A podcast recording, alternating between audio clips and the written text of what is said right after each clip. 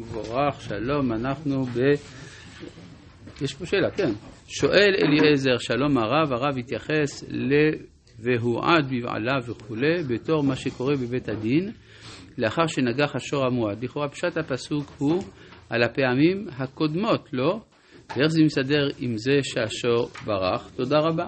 אכן, זה מתייחס למה שהיה בבית הדין בנגיחות הראשונות, וכשעמדו לסקול אותו, הוא ברח. כן, שזה באמת סיטואציה קצת אה, הזויה, אבל אפשרית בהחלט. ובכן רבותיי, אנחנו ממשיכים בפרק כ"א של ספר שמות בפרשת משפטים, ואנחנו בפסוק ל"ג. פסוק ל"ג, כן. שלושים שקלים דיברנו על זה, כן, כן, כן, כן, דיברנו על זה. וכי, מה?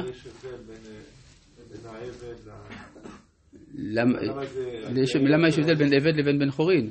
שבעבד יש מספר קבוע, כי העבד הוא רכוש. כן, אז מתייחסים כמו בדיני ערכים, כן, שבערכים של, בסוף ספר ויקרא גם כן, שיש ערך לאדם מצד מה שהוא שווה, ויש מצד הערך האבסולוטי שלו. הערך האבסולוטי של עבד זה 30 שקלים, כמו אדם. בפרשת פרשת בחוקותיו. איפה אנחנו?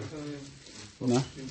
אגב, גם את יוסף מכרו ב-30 כסף, לא, ב-20, טוב. פסוק ל"ג, וכי יפתח איש בור, או כי יכרה איש בור, ולא יכסנו, ונפל שמה שור חמור, בעל הבור ישלם כסף, ישיב לבעליו, והמת יהיה לו. אז זה בדיוק אה, סוג של נזק שהוא הפוך ממה שראינו לפני כן. שור יש בו רוח חיים, בור אין בו רוח חיים, גם תחילת עשייתו לנזק, וזה אה, מה שאומרת המשנה בתחילת מסכת בבא קמא, לא הרי השור כהרי הבור, ולא הרי הבור כהרי השור. ולכן אי אפשר היה ללמוד האחד מהשני. אה, והאחריות כאן היא יכולה אחריות מוזרה, כן? כי הרי האדם חייב בנזקי ממונו, והבור הוא לא שלו.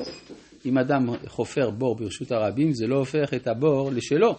ואף על פי כן הוא חייב כאילו הוא שלו, וזה שני דברים שאינם ברשותו של אדם, והכתוב עשה אותם כאילו הם ברשותו, והם חמץ אחר חצות, ובור ברשות הרבים. עכשיו יש בכל זאת פה הלכה חשובה. נפל שמה שור או חמור, לא אדם ולא כלים. לא, למה? משום שאנחנו מניחים שלאדם יש שכל, יש, צום, יש זהירות, ולכן סתם אדם צריך, מסתכל במה שקורה בדרך, ולכן הוא לא נופל לתוך הבור. אם נפל לבור, אז אה, המקרה, המקרה כזה הוא מקרה נדיר, ולכן התורה לא תחייב עליו. כי לפי העיקרון שדיברנו, שהתורה מדברת על המקרה המצוי.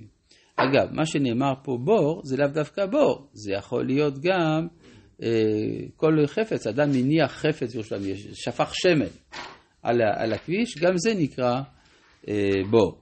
כל דבר שהוא מכשול והוא נייח, הוא בכלל בור.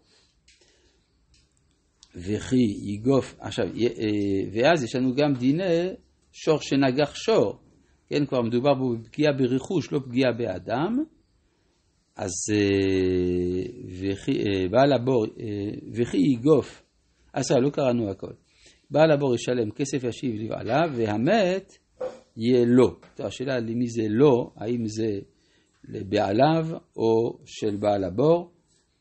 וזה כבר עניין של אה, איך אה, לשלם מתוך הדבר הניזק עצמו. זה כמו שמשלים אדם גונב חפץ מחברו ומקלקל את החפץ. האם הוא מחזיר את החפץ עצמו ונותן את ההפרש, או שהוא קונה לו חדש. אז כל, מה שהדבר, כל זמן שהדבר נשאר בעין, הוא מחזיר את הדבר עצמו, הוא משלם את ההפרש. אז גם פה, אה, כיוון שיש לנו מת, אז גם למת יש חלק בתשלום. אותו דבר לגבי שור שנוגח שור, הרי נבלת השור גם היא שווה משהו, וכי יגוף שור איש את שור רעהו ומת, ומכרו את השור החי וחצו את כספו, וגם את המת יחצון. מה זה הסיפור הזה שצריך לשלם רק חצי נזק ולא נזק שלם? אז יש בזה מחלוקת בתוך התלמוד עצמו. יש מי שאומר שסתם שור הוא לא אמור להזיק. כלומר, השור שלי שבשדה, אני לא אמור לחשוב שהוא פתאום משתולל והוא יהרוג, ולכן אם הוא הרג, אז משלמים רק חצי נזק. זה כולה שהקלה התורה, בגלל שזה לא, מצ... כי, היה... כי היה צריך בכלל לפתור לגמרי את, אה, לא זה לא כולה, סליחה, זה חומרה, שהתורה החמירה, כי היה צריך לפתור לגמרי את בעל השור, אבל התורה רצתה בכל זאת שאדם ישים לב, ולכן הוא משלם חצי נזק. ויש דעה הפוכה, זאת אומרת שסתם שור, להזיק. כלומר, סתם שור יש לו נטייה להזיק, ואף על פי כן התורה הקלה. ואז השאלה האם פלגה נזקה ממונה או פלגה נזקה קנסה, האם חצי נזק שמשלמים על השור הוא ממון או קנס, זה תלוי בשתי הסברות האלה. יש על זה הלכה, יש על זה השלכות בין דיני ממונות לבין דיני קנסות. או נודע כי שור נגח ומתמול שלשום ולא ישמרנו בעליו, אבל אם זה כבר שור המועד ולא ישמרנו בעליו, שלם ישלם שור תחת השור והמת יהיה לו. כי, יגו, כי, יגו, כי יגנוב איש שור עושה וטבחו או מחרו, חמישה בקר ישלם תחת השור וארבע צאן תחת השה. אז פה יש לנו סוג נוסף של מזיק, שזה האדם המזיק. לכאורה זה לא במקום. כן? גם במשנה, במסכת בבא קמא, כשמנו ארבע אבות נזיקין, אז אמרו השור הבור, המבעה והיבער. מה זה המבעה? אז אם הולכים לפי סדר המקראות, מצאנו שור בהתחלה, אבל זה לא השור שמדובר עליו במשנה, מדובר בשור שהרג, הרג אדם. אבל אף על פי כן מוזכר בתורה תחילה. אחר כך בא הבור. הבור זה הדבר השני, אז מה זה המבעה? הדבר השלישי. אז יש דעה בגמרא שהמבעה זה אדם. אז למה הוא נקרא בשם מבעה ולא נקרא בשם אדם? כי אדם שמזיק זה לא בדיוק אדם, זה קצת בהמה. כן? ולכן אה, אנחנו גם לפי סדר המקראות, שאחרי הבור, אז מוזכר גם האדם הגונב. אז אם כן, האדם הגונב זה כבר לא בדיוק אדם, ולכן מגיע לו שיקראו לו מבעה לפי אותה השיטה. אחרי שאלה ששואלים התוספות בתחילת מסכת בבא קמא, כתוב ארבע אבות נזיקין, השור הבור, המבעה והיבער. ולא כתוב ארבע אבות נזיקין הן. כמו שכתוב ארבע ראשי שנים הן, או ארבע שומרים הן. ומצאנו ארבע מחוסרי כפרה, ולא כתוב הן.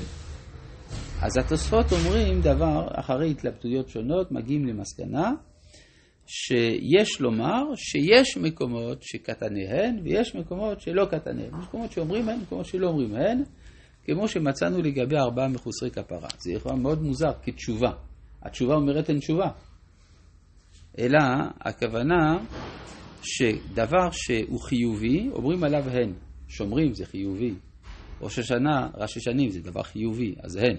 אבל אבות נזיקין זה דבר שאיננו חיובי, זה דבר שלילי, משהו שמזיק את העולם. אז אין שם אחדות, אז אי אפשר להגיד הן. זה מרכבה של הטומאה. כמו ארבע מחוסרי כפרה. בעצם התוספות נתנו את התשובה. איפה שזה דומה לארבע מחוסרי כפרה, שזה דבר שלילי, אנחנו לא נכתוב הן. כי אין שמה אחדות. אבל יש בכל זאת צד שווה. אבל צד שווה שבהן שדרכן להזיק.